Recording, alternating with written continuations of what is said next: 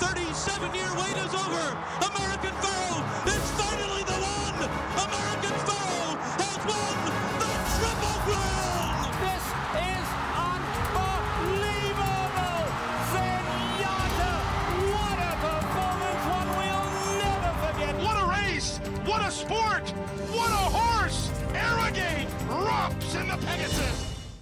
Well, hello everyone. Welcome to the TVG podcast, episode number 12 here. So, as you all know, we are continuing at TVG to try to bring you live racing to the best of our abilities uh, with the safety of all our colleagues at the forefront of our mind. It's a it's a strange time. Um, there's no two ways about it. It is a scary time. We don't really talk much about COVID 19 and the coronavirus on the airwaves uh, for a number of reasons. One, we're not a news outlet. We are not experts in the field, and I think the last thing anybody wants is us positing our opinions on on science and policy. Two, because I think all of my colleagues and I have really taken it to heart.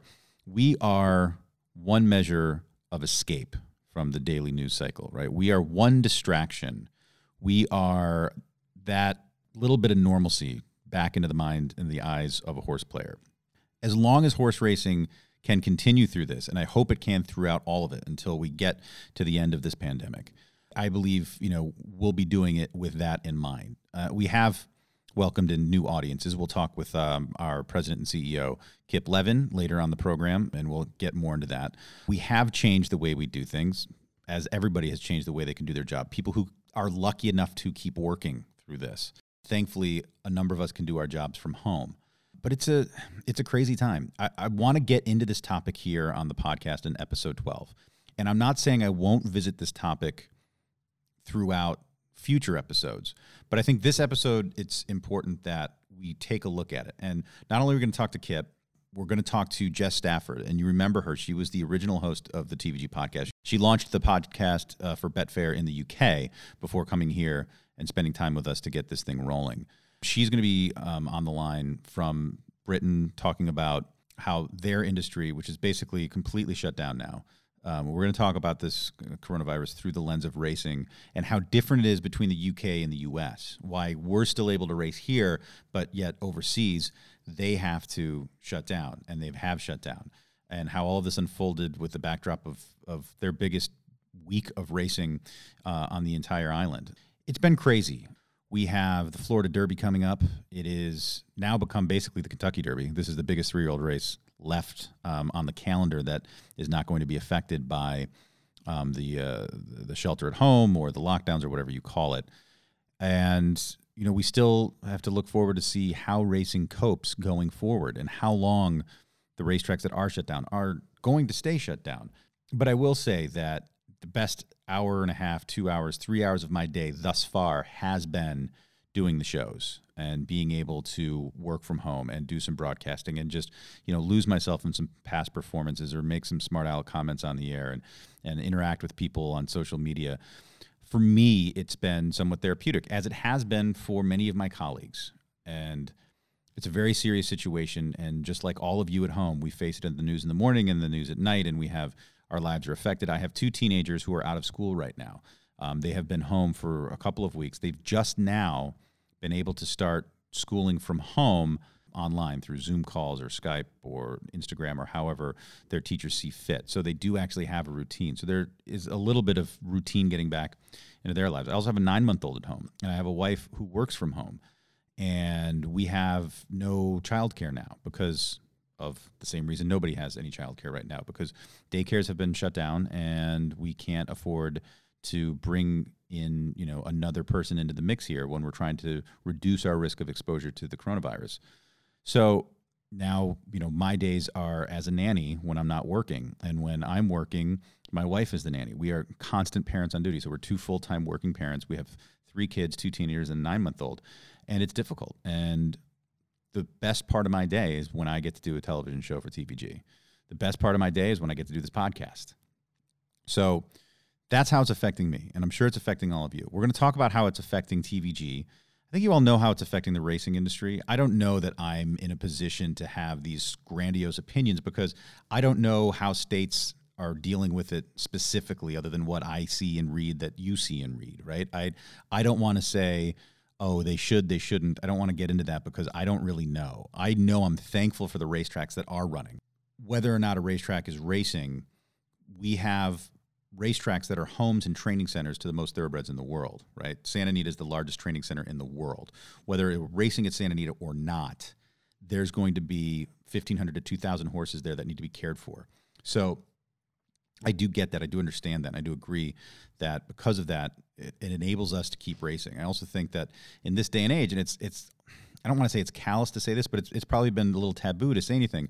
There is a reality of the economic impact of what the the pandemic is doing, and if you're in an industry that can still operate, I don't want to say it's your responsibility, but you know that ability to operate and keep commerce moving is very helpful at a time when the economy is suffering. And if you can still operate, you have to hope that you know you're willing to do so. And hopefully, you know, there's a little bit of a positive side that racing is providing, not just for entertainment, not just for some normalcy, not just for me to have a distraction, but for the economy as a whole, for the country as a whole. That there is at least one sector that is still moving, albeit you know much smaller scale and a little bit slower than it was moving prior to two weeks ago. At any rate, this episode is going to be a little different. I am going to keep Cinco de Cinco in here because this is the first time we've had my my boss Kip Levin on the show, and I'm not going to let him get out of Cinco de Cinco. And then we'll also have Jess Stafford on. But um, thank you for joining us. We're going to take a quick break, and we'll be back with Kip Levin after this.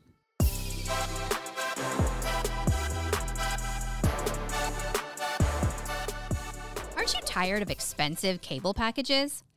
Now you can watch all of TVG's offerings in crystal clear high definition with the new Watch TVG app. Gain access to exclusive content, handicapping on demand, and TVG's greatest hits, including many award winning features. Download for free now on Amazon Fire, Roku, and Apple TV. Or visit tvg.com slash promos slash watch for even more information.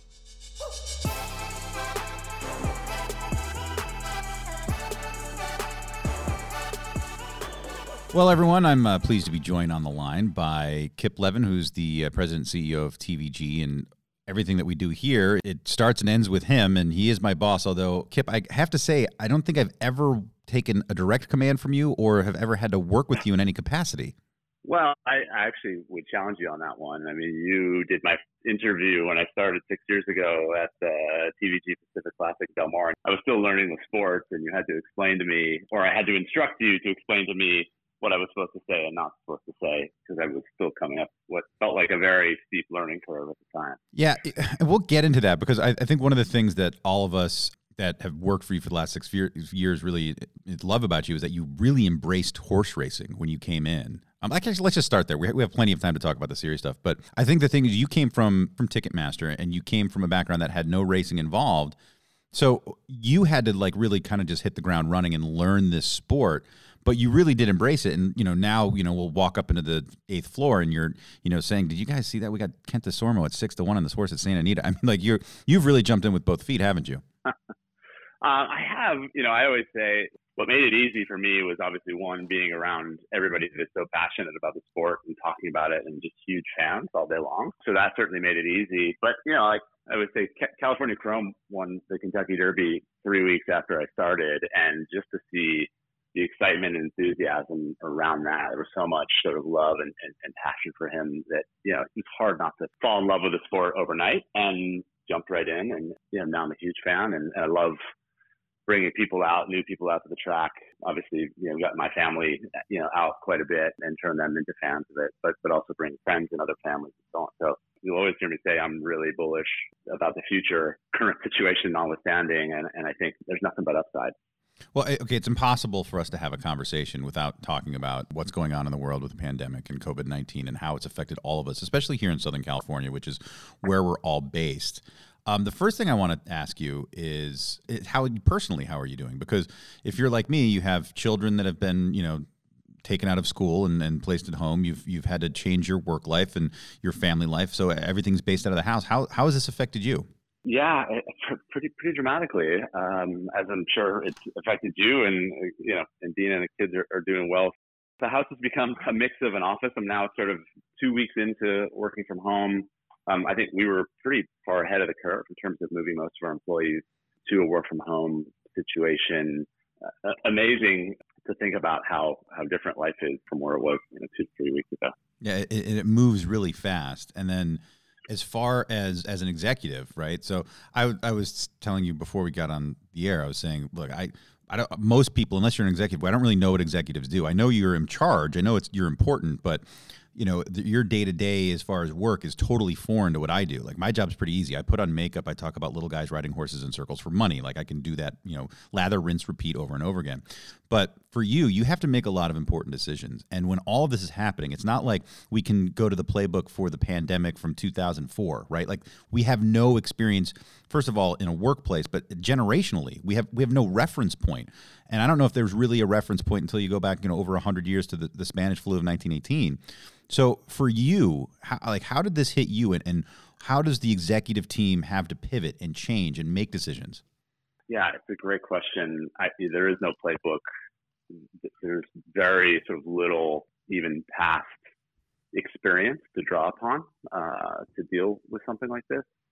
You know, I think somebody was asking, how did you make all these decisions? Were you in consultation with uh, public health officials and all the things? It's like, no, there's no, you know, they're all busy, right? Like we, there's nobody, you know, we're having to make decisions as we go. And I think for us, it all comes down to the health and safety of our employees.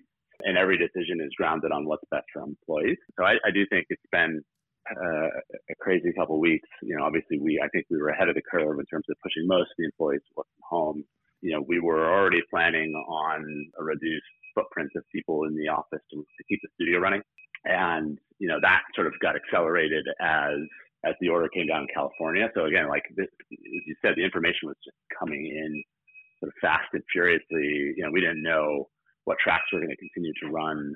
We had this other weird situation where you know you have the rest of sports largely shutting down. Um, you know, we were getting calls from the big networks to say, "Hey, can we simulcast your your broadcast?" and so on. So that all these variables kind of hitting at once, information changing every day we have daily stand-ups now with the whole leadership team every morning on DC for a half an hour where we're sitting and going through the day and you know the decisions that we had to make the, the previous day. But everything comes back to you know making sure that we are making the right decisions that are prioritizing the, the, the health and safety of, of the team.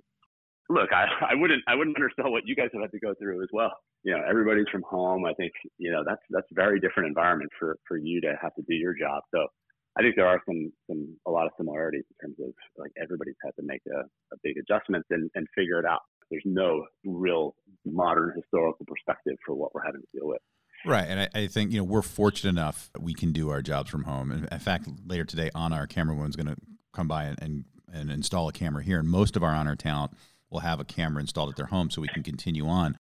I want to get on a topic of, the changing role of horse racing now because horse racing has been all that TVG is about, right? We're number one broadcaster of horse racing in the world, and we are the number one ADW in the country. And horse racing is, is our bread and butter. The the corporate umbrella, though, under which we exist, we have diversified, you know, through Betfair, Paddy Power, and then with the the, the partnering with FanDuel and and that merger. So we've ventured into sports betting, we've ventured into online casino, we've ventured into these other areas, okay, and in a very large way. But now horse racing once again has taken a different role. Describe what that's been like for you with horse racing really being thrust front and center in in that whole mix of of different, you know, gambling output that we have. Yeah, I mean, obviously, you know, we're you know part of the FanDuel business now, sort of the legalization of sports betting you know, that business has been pretty dramatically impacted, obviously, by the sort of near shutdown of everything. You know, going back to what I said about the, the other networks are, are calling us and saying, hey, we can we broadcast horse racing now? And, you know, this weekend, as you probably know, you know, we will be simulcasting TVG for um, four hours a day on, on Saturday and Sunday onto NBC Sports Network. You know, if you think about TVG, we're carried in 45 million homes.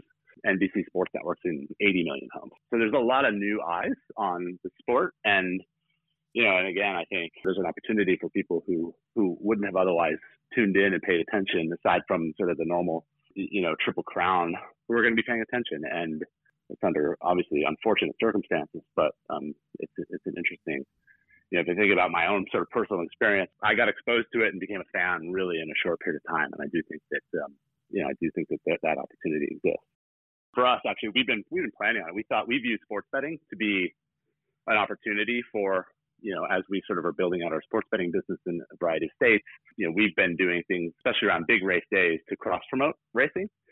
Last year we did it both against the sports betting business and also the daily fantasy business and promoting people over to TVG and saw a lot of interest. We built a, a, a new ADW site uh, under the FanDuel brand called FanDuel Racing. Um, and we did that to sort of build a, a beginner's ADW for people who didn't know really how it worked. You know, I think we launched it in January this year. Um, over the last couple weeks, as all these new people are coming into the sport, seen a ton of, of, of interest in that too. Sports betting in general, taking the current situation out of it is a huge opportunity for it. You know, I think we're excited about you know using that as a as a way to bring a, a, a bigger audience to, to the sport. And you know, our our parent corporation has you know uh, betting shops and, and operations like this in, in many countries. And i know that and you and other people had kind of brought this to my attention that sports bet in in australia was really kind of a good kind of a, a, a window into how sports betting can accentuate horse racing. Because when sports betting went legal in australia they saw natural growth in the interest and the wagering on horse racing. For sure. I mean look it was already a, a, a very you know popularized. You, you've been down there now for a couple big events. I mean, it was already, I think, more popular than it is here. So it was starting from a better spot. But yeah, for sure. Like if you go and look at the sports betting apps in Australia, like ours at Sportsbet, you know, it's, it's horse racing, it's NBA, it's everything all in one. I do think actually that's the way that the market eventually evolves here. Um, I think that it'll all come together. You'll have a single app on your phone, you know, and you'll be able to bet on an NFL game and you'll be able to bet on a race right next to each other, right? It'll be all in one wouldn't make sense that you'd have standalone apps for sort of standalone sports. So I do think that that it will go that direction, you know, over the coming years, and I think that will again speed up the opportunity for for getting more people interested in sport so, or in racing.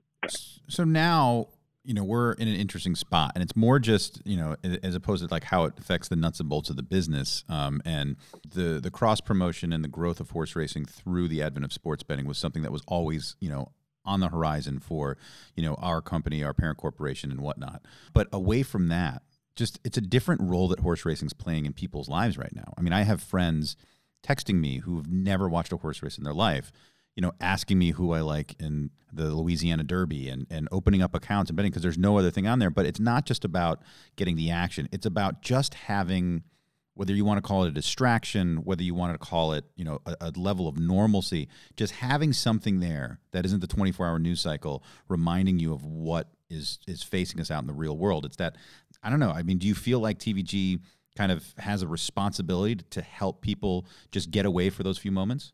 I do. I think one of the decisions we made sort of in the middle of all the chaos was we need to change the way that we actually talk on the air, right? Like you guys need to shift from talking about you know pick four tickets and pick five tickets, and pick six tickets to talking about win bets and how you sort of think about you know picking a horse in a race and so on because all of a sudden you know we, we largely cater to a television audience that is very knowledgeable about the sport and and, and we changed that overnight. I mean, and you guys did a phenomenal job of, of adapting to that overnight as well, right? On top of having to go from being in the studio with all the tools that you use in the studio and all the support you get when you're in there to basically doing it on your own from home. And oh, by the way, change the way that you're talking about the race and and breaking down the race and picking a horse to win versus how you constructed your pick four ticket, right? So, so I do think that that was something that we did very well, very fast, and you know was just incredibly impressed with the team's ability to be agile and and you know just just change on the fly. All right. Well, I, I, really appreciate you joining me, but all my guests before they leave the podcast, they've got to go through the gauntlet known as Cinco de Cinco.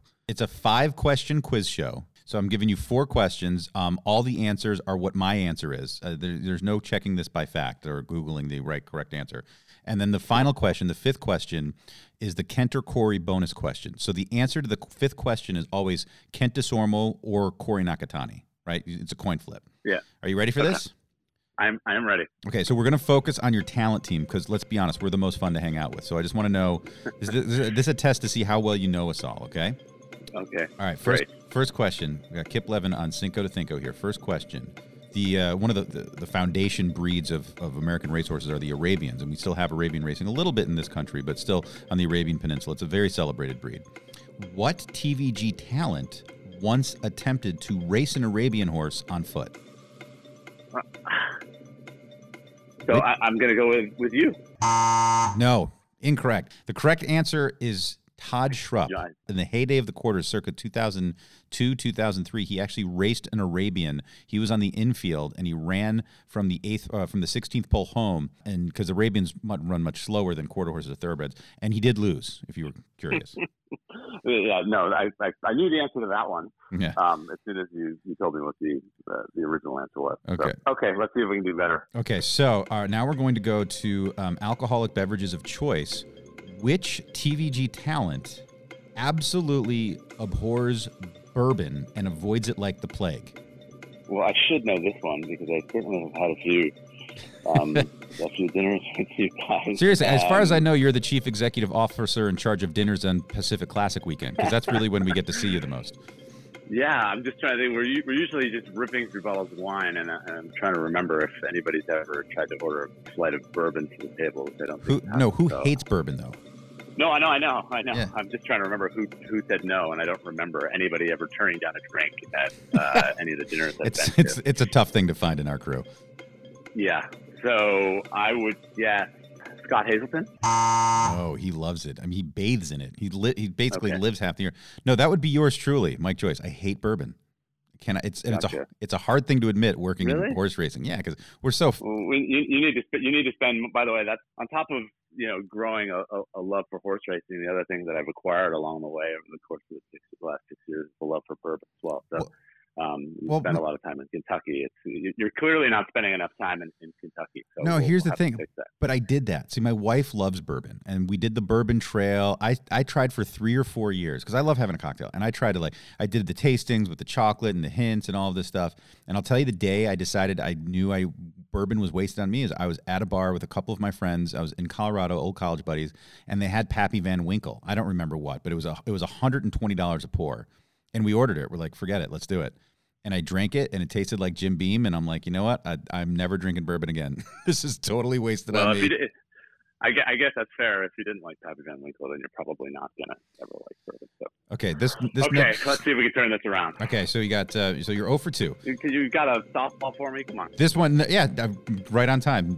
Question number three is an absolute softball. You should be able to get this. Who is the tallest member of the TVG on-air team? The tallest member. Well, it's got to be Todd or Kurt Hoover. I'll go with Kurt. Kurt Hoover. You are correct. Standing at six feet seven inches tall. Kurt Is Hoover. that right? Six feet seven. I didn't Yeah. actually realize he was that tall. Yeah, he might have actually shrunk an inch, and you know now that he's uh, well into his fifties. But uh, yeah, I think six seven is what he's he's listed at it as in his high school yearbook. Okay, here's another one. This one's going to be tough. This one's going to. It's if you think about it. I think if you if you really like broke it down. I don't know if we're going to give you enough time. You could probably figure it out. But um, I need you to name. There are two TVG talent that hold a degree in broadcast journalism. Name one of them. Just give me one of the two members of the on-air team that actually has a degree in broadcast journalism. And I'll give you a hint. One of them is not me. you really think about it. High measure of professionalism, excellent skill set, clearly knows what what is going on. There are two Yeah, members. I'd go back to my my mistaken bourbon one and say Scott Hazelton. Scott Hazelton is correct. The two members of our on-air team with a broadcast journalism degree are Scott Hazelton, and I thought the layup was Christina Blacker. She has her broadcast Yeah. journalism degree from USC. Okay, so you're um, you're so you're you're two for you're two for four thus far. So now we, we're down to the Kent or Corey bonus question. So the answer is Kent or Corey, and you should you should be able to get this one. It's Kent Desormeaux or Corey Nakatani. Which one of these two jockeys won the 2014 Breeders' Cup Juvenile? Yeah, I, I was with you watching that race, right? Yes, So you were. It has to Kent. Kent on Texas Red, right? Bingo! Kent Desormeaux on Texas Red. Excellent? I work. name the horse. Yeah. Yep, that's right. Texas Red. Because I I gave get that horse. points? Yes, Yeah. absolutely. Because I gave that horse to you. because you asked me for a horse, and I gave it, and we gave it to your. You had your father and your father-in-law there, And so they both cashed on that. It was like the, I'm like, this the Yeah. only winner I gave out like all day. 15 to 1. Yep. Yeah. I remember very well. Awesome, excellent. Well, hey, Kip, uh, just on behalf of uh, all of us, um, um, we uh, that work at TVG, we, we really appreciate your leadership through this time because, like you said, I mean, we're just as lost as anybody else in this. It's it is uh, it's a, it's a frightening time. It's a crazy time. Nobody's ever seen anything like it, and we know that there's there's a lot of responsibility in, in your lap with all of this. So we really do appreciate uh, everything that you've been doing for us. Yeah, no, thank you. And, and, and thanks for, you know, the, all the great work that, that you're doing. By the way, this has been a great new program that, that you're doing. And I think it's been really well received. So I'm excited to see it continue to go. And yeah, thanks for having me. Stay safe. Uh, best to everybody. And uh, hopefully we'll, uh, we'll be back together and uh, group dinners as soon as possible. So Yeah. I cannot wait. All right, thank you very much, ladies and gentlemen. Kip uh, Levin, the President CEO of uh, TVG's uh, my boss. He's everybody's boss, but uh, we're really happy that he could join us here on the podcast. We are going to take a break. When we return, we're going to uh, have a visit from an old friend of ours from across the Atlantic Ocean. Jess Stafford returns to the TVG podcast. Um, we're going to talk about how things are shaping up on her side of the world. Stay tuned. We'll be right back.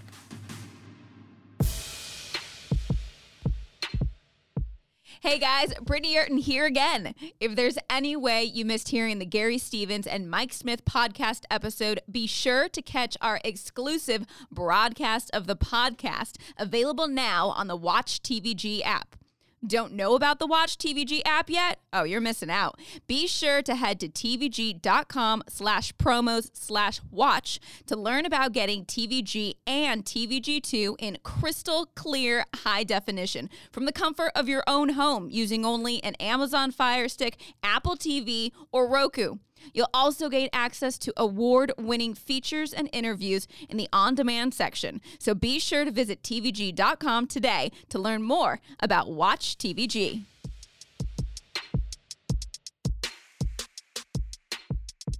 Well, as I promised, the original host of the TVG podcast, she also launched a very similar show in the UK for Betfair. Jess Stafford is joining us right now on the line live from the UK. Jess, uh, how you doing? Mike, I'm good. I'm I'm so pleased to be back on the TVG podcast. Just in incredibly strange circumstances. I never in all the tea in China, which is an interesting phrase to use, um, would imagine that we'd be back discussing no racing. How Well- are you, Mike? Well, I'm I'm okay. I think all of us are just okay here. Uh, you know, we're we're still waiting in Southern California. We've been under, you know, these the, we're calling it safer at home. There's different euphemisms, but especially a light lockdown, right? We're we're sheltering at home, um, and we're on day eight now, day nine. So we're just kind of waiting to see how it all pans out. And you know, we have a, a near disaster going in, in New York City, and and watching it, you know, the news constantly around the country, it's really tough to digest it all and um, and try to you know kind of go about your daily business and, and keep you know and keep your head up. But I mean, I think that's what everyone's doing. So everyone's just a little bit on edge. And you know, the thing I wanted to because you know this is a, a racing podcast, right? So you and I see it through the prism of racing, and I just want to get your because announcements have been made as recently as yesterday that all racing's canceled in Ireland, and they're not being able Yeah. to con- conduct any meets. I just want to get your your take and, and your finger on the pulse of of how things are unfolding in the racing community in in the UK and Ireland. Yeah. So it's been a really strange roller coaster of a ride in the UK and our Ireland. So for listeners that might not be aware, the UK is run by the BHA, the British Horse Racing Authority, which is very separate to Ireland. Our Ireland's run by HRI, which is Horse Racing Ireland. So totally separate entities. How we're run, how it's conducted is is completely separate. Bit like you know we've got different governments as well. So the way the measures have been taken and handled have been different on both sides of the sea. Um, a couple of weeks ago, we were just finishing off the back of the Cheltenham Festival, which is our biggest racing week of the year in the UK. And on the Thursday of that week in Ireland, over in Ireland, um, the Taoiseach, which is the president there, Leo Varadkar, announced very quickly that all schools were closed and the um, announcement was made that racing in Ireland would go behind closed doors. But on that day, was the day literally just before the Cheltenham Gold Cup, the UK was in a very different position, and Boris Johnson, our Prime Minister, said, keep going, keep going as normal, and the advice was no public gatherings needed to cease. So the the Gold Cup at Cheltenham went along with 60,000 people on the Friday, the 13th of March, that was. Rightly or wrongly, I'm not sure. It's difficult. Hindsight's an amazing thing, but 250,000 people went racing that week across the four days. And while the the Gold Cup was happening, racing was behind closed doors in Ireland. So two very different viewpoints. The UK continued to race that weekend. Ireland was behind closed doors, and then very suddenly and very quickly, the BHA decided in the UK that racing would go behind closed doors for the Tuesday, um, which was last Tuesday, the 17th. And then, literally in a matter of hours, the decision was made the next day that racing would be suspended until the end of April. Now, racing continued behind closed doors in Ireland up until yesterday for very different reasons. The biggest being that Ireland is served by a medical system called the Order of Malta Volunteers. They're an ambulance service that are not provided by um, the public health unit. So, as volunteers, they were not required um, by the Irish government, whereas in the UK, our, our, our NHS are all um, used for uh, UK racing and were needed as a priority in the UK to, to assist with this pandemic. So yesterday, Leo Varadkar said that all racing was ceased and essentially I'd imagine those Order of Malta volunteers are now needed. So we are on the same wavelength right now after being in different corners a little bit. And the Irish government and the Irish and what racing is for Ireland is very different to to the sport in the UK. The Ireland is a much smaller, smaller country of four million people. The the racing um, as an industry contributes to 1.8 billion of um, the Irish economy, which is a huge. It's very different in Ireland. They're a very rural country, whereas the UK is city based and um, the uh, what we contribute racing to the UK government is slightly different. So that's to be expected that there are different decisions. I think where we are now with the pandemic, it is correct that racing is behind closed doors in both countries, considering the amount of cases and the rise that it's, it's happening on such an upward trajectory very quickly.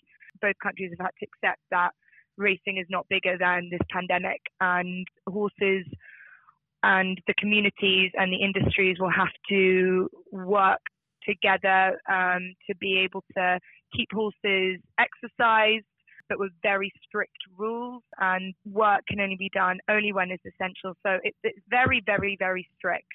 And we're comp- complying with the, the government as best we can. So let me ask you this, because in the states, our racetracks are also are. This is where horses are stabled year round. I mean, a great majority of racehorses in the U.S. they don't have another home. Their home is the racetrack. So our racetracks are our training centers.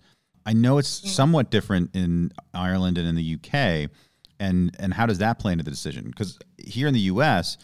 you can shut down racing, but for the majority of racing thoroughbreds, you still have to have you know the trainers and and the, the stall hands and the grooms take care of those horses every day. So you're not you can race behind closed doors or you can shut it all down. It's not going to change the number of people involved in the operation of the day to day very much. It's a, it's a negligible amount. It's a couple other people to you know open the doors and operate the track, which they can do so you know quite sparsely and remotely. But in the U.S., if, if they shut down the tracks, you still have everybody on the backstretch that has to be there every day to care for the animals.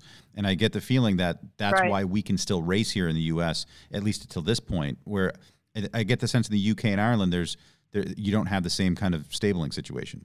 No, you're right. Exactly, absolutely, and that gives the US leverage in that. You know, as you say, the horses need to be exercised on the same track that they'll be racing on anyway. So, you know, why why, why can't we keep them keep them racing? And, and that's a very fair point. In the UK and Ireland, the majority of trainers are in on private land and accommodation, so they they're not no, there aren't many facilities where the tracks are also where they train the horses. There are places that US viewers will be familiar with, like Newmarket, where a lot of trainers are based. Still, Newmarket as a town is separated from the racetrack. So then they might be in quite close proximity to the racetrack, but they're not officially on the racetrack. So yes, they can do some exercise, but the horses are still stabled a few miles, you know, a, a good distance at least away that they'll have to be transported. And that's only at Newmarket. Most trainers are hundreds of miles away from racetracks. So that requires, you know, transport, movement, and in the situation that we are right now in the UK and Ireland, where our prime ministers, our governments are telling us no essential, tra- no travel unless it's really crucial and essential is needed, means that we are, you know, not in we're no way uh, in any place to move our horses around. So horses need to stay where they are stabled, and that is very far away from tracks. Now in Ireland, while it was behind closed doors, um, they were allowed to do this, they were allowed to move around. And got to remember, Ireland and the UK are a lot smaller than America, so actually it's just a case of you know getting in a truck and driving. There's there's no huge amount of shipping required, but it's still enough to be able to have to move people around in big spaces. And the directive really is to keep in close proximity to where you live. And that's what's really the big difference here, and where the US have, have a bit of an advantage at least. Well, and the other the other news that we were given earlier this week was the cancellation, or they call it the postponement, but the postponement of the Dubai World Cup. And the Dubai World Cup, it's a huge event for me and for my colleagues, and because I, you know, I've had the, the pleasure of, of covering it, and I'm I was slated to go out there this year.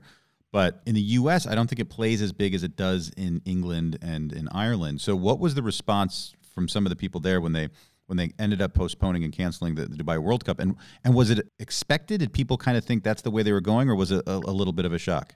Yeah, I think it was a little bit of a shock, you know, because I think we've been expecting it to be behind closed doors for a good while. It's not like it went from one to another. It was we very much they were very much prepared to have it behind closed doors, um, and I think the the timing of it was quite unexpected. Um, a lot of horses had travelled out already over to Dubai. I know Charlie Fellowes, who trains Prince of Arran, who was second in the Melbourne Cup.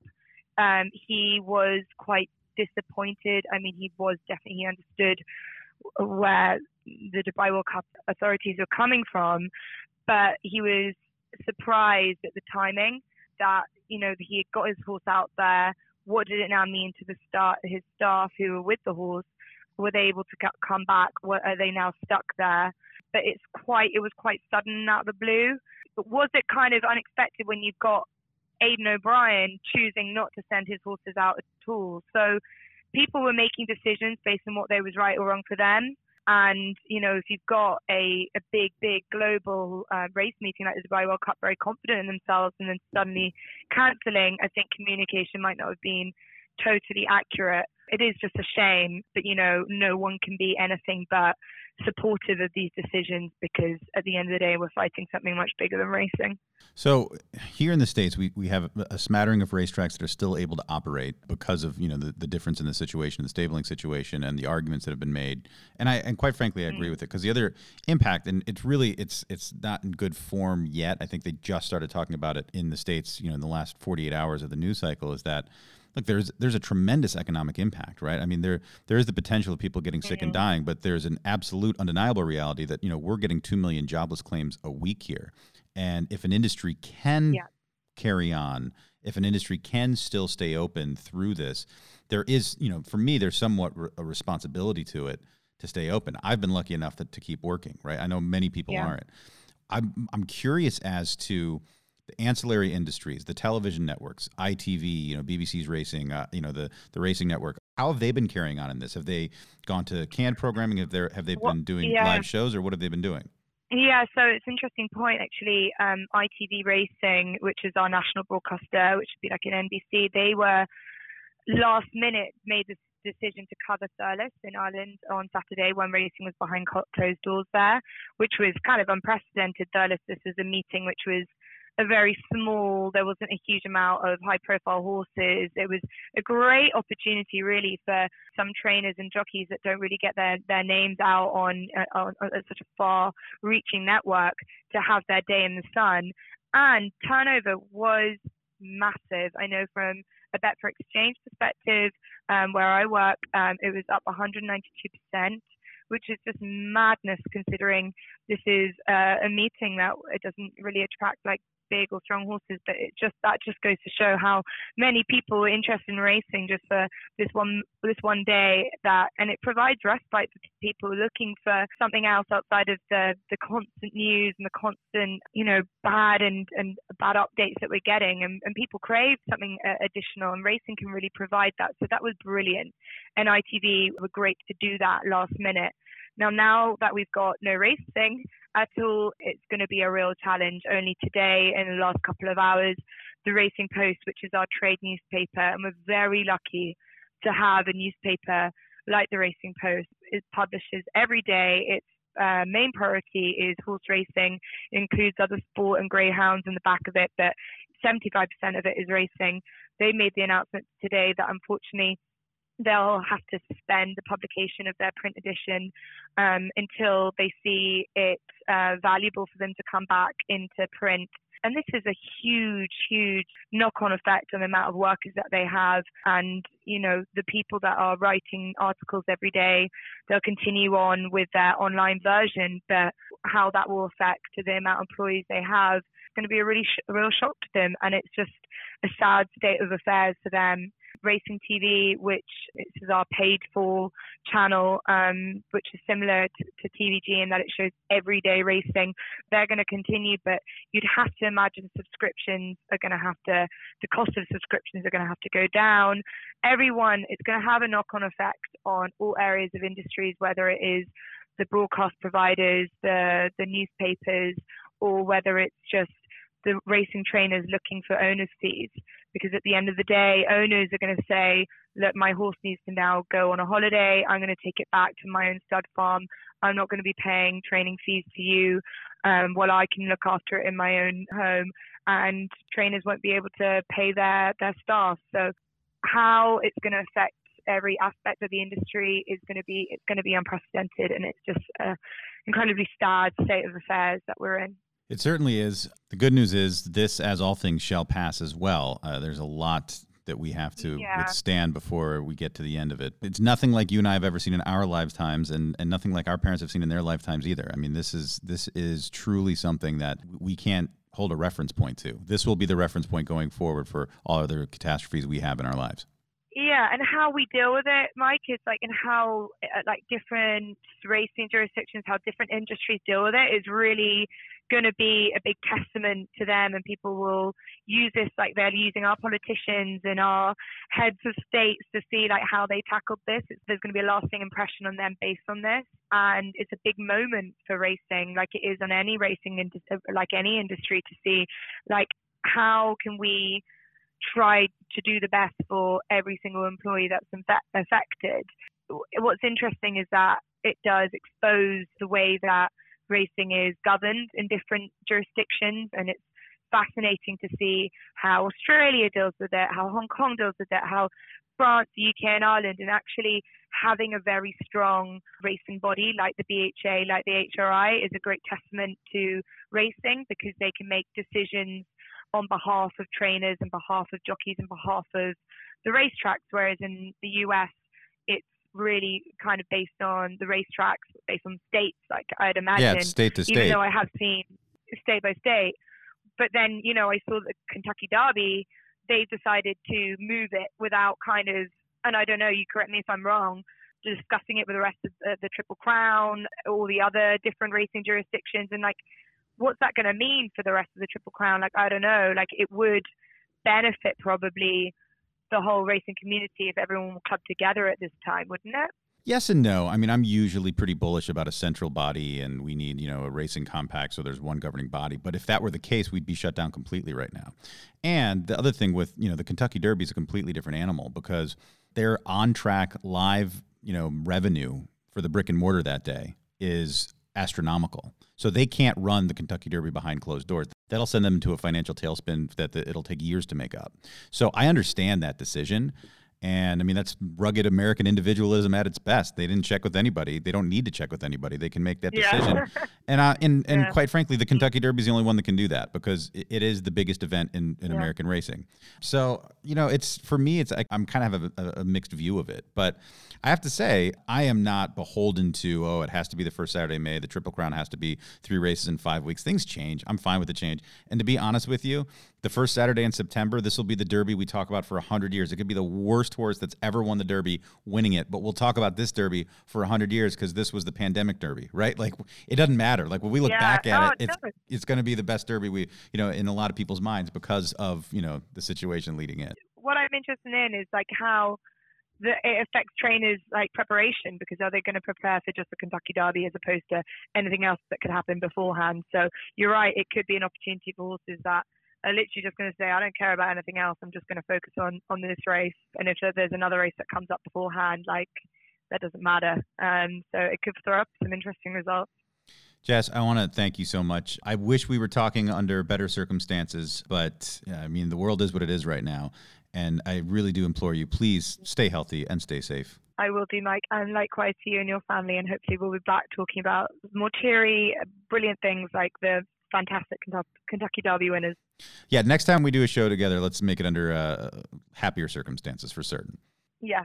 Right. absolutely. Thank you. That was uh, that was Jess Stafford, kind enough to join us from uh, the UK. When we return here on the TVG podcast, I will have uh, our final thoughts before we wrap up episode 12.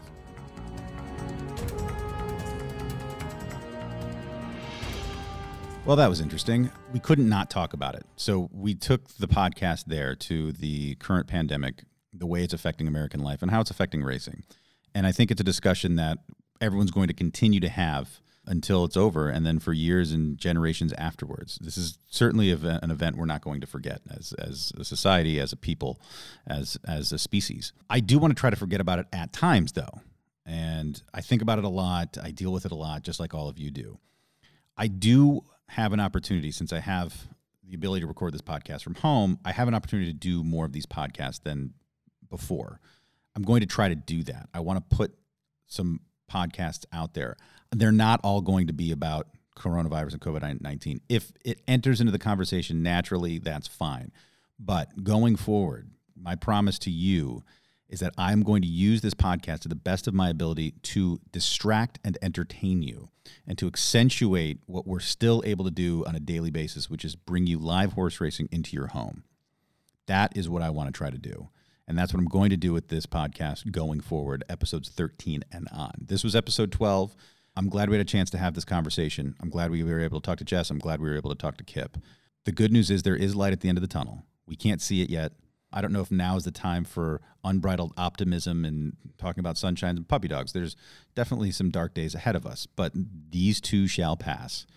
And at some point, we'll come out the other side and we will have horse racing again and we will have horse racing at its highest levels.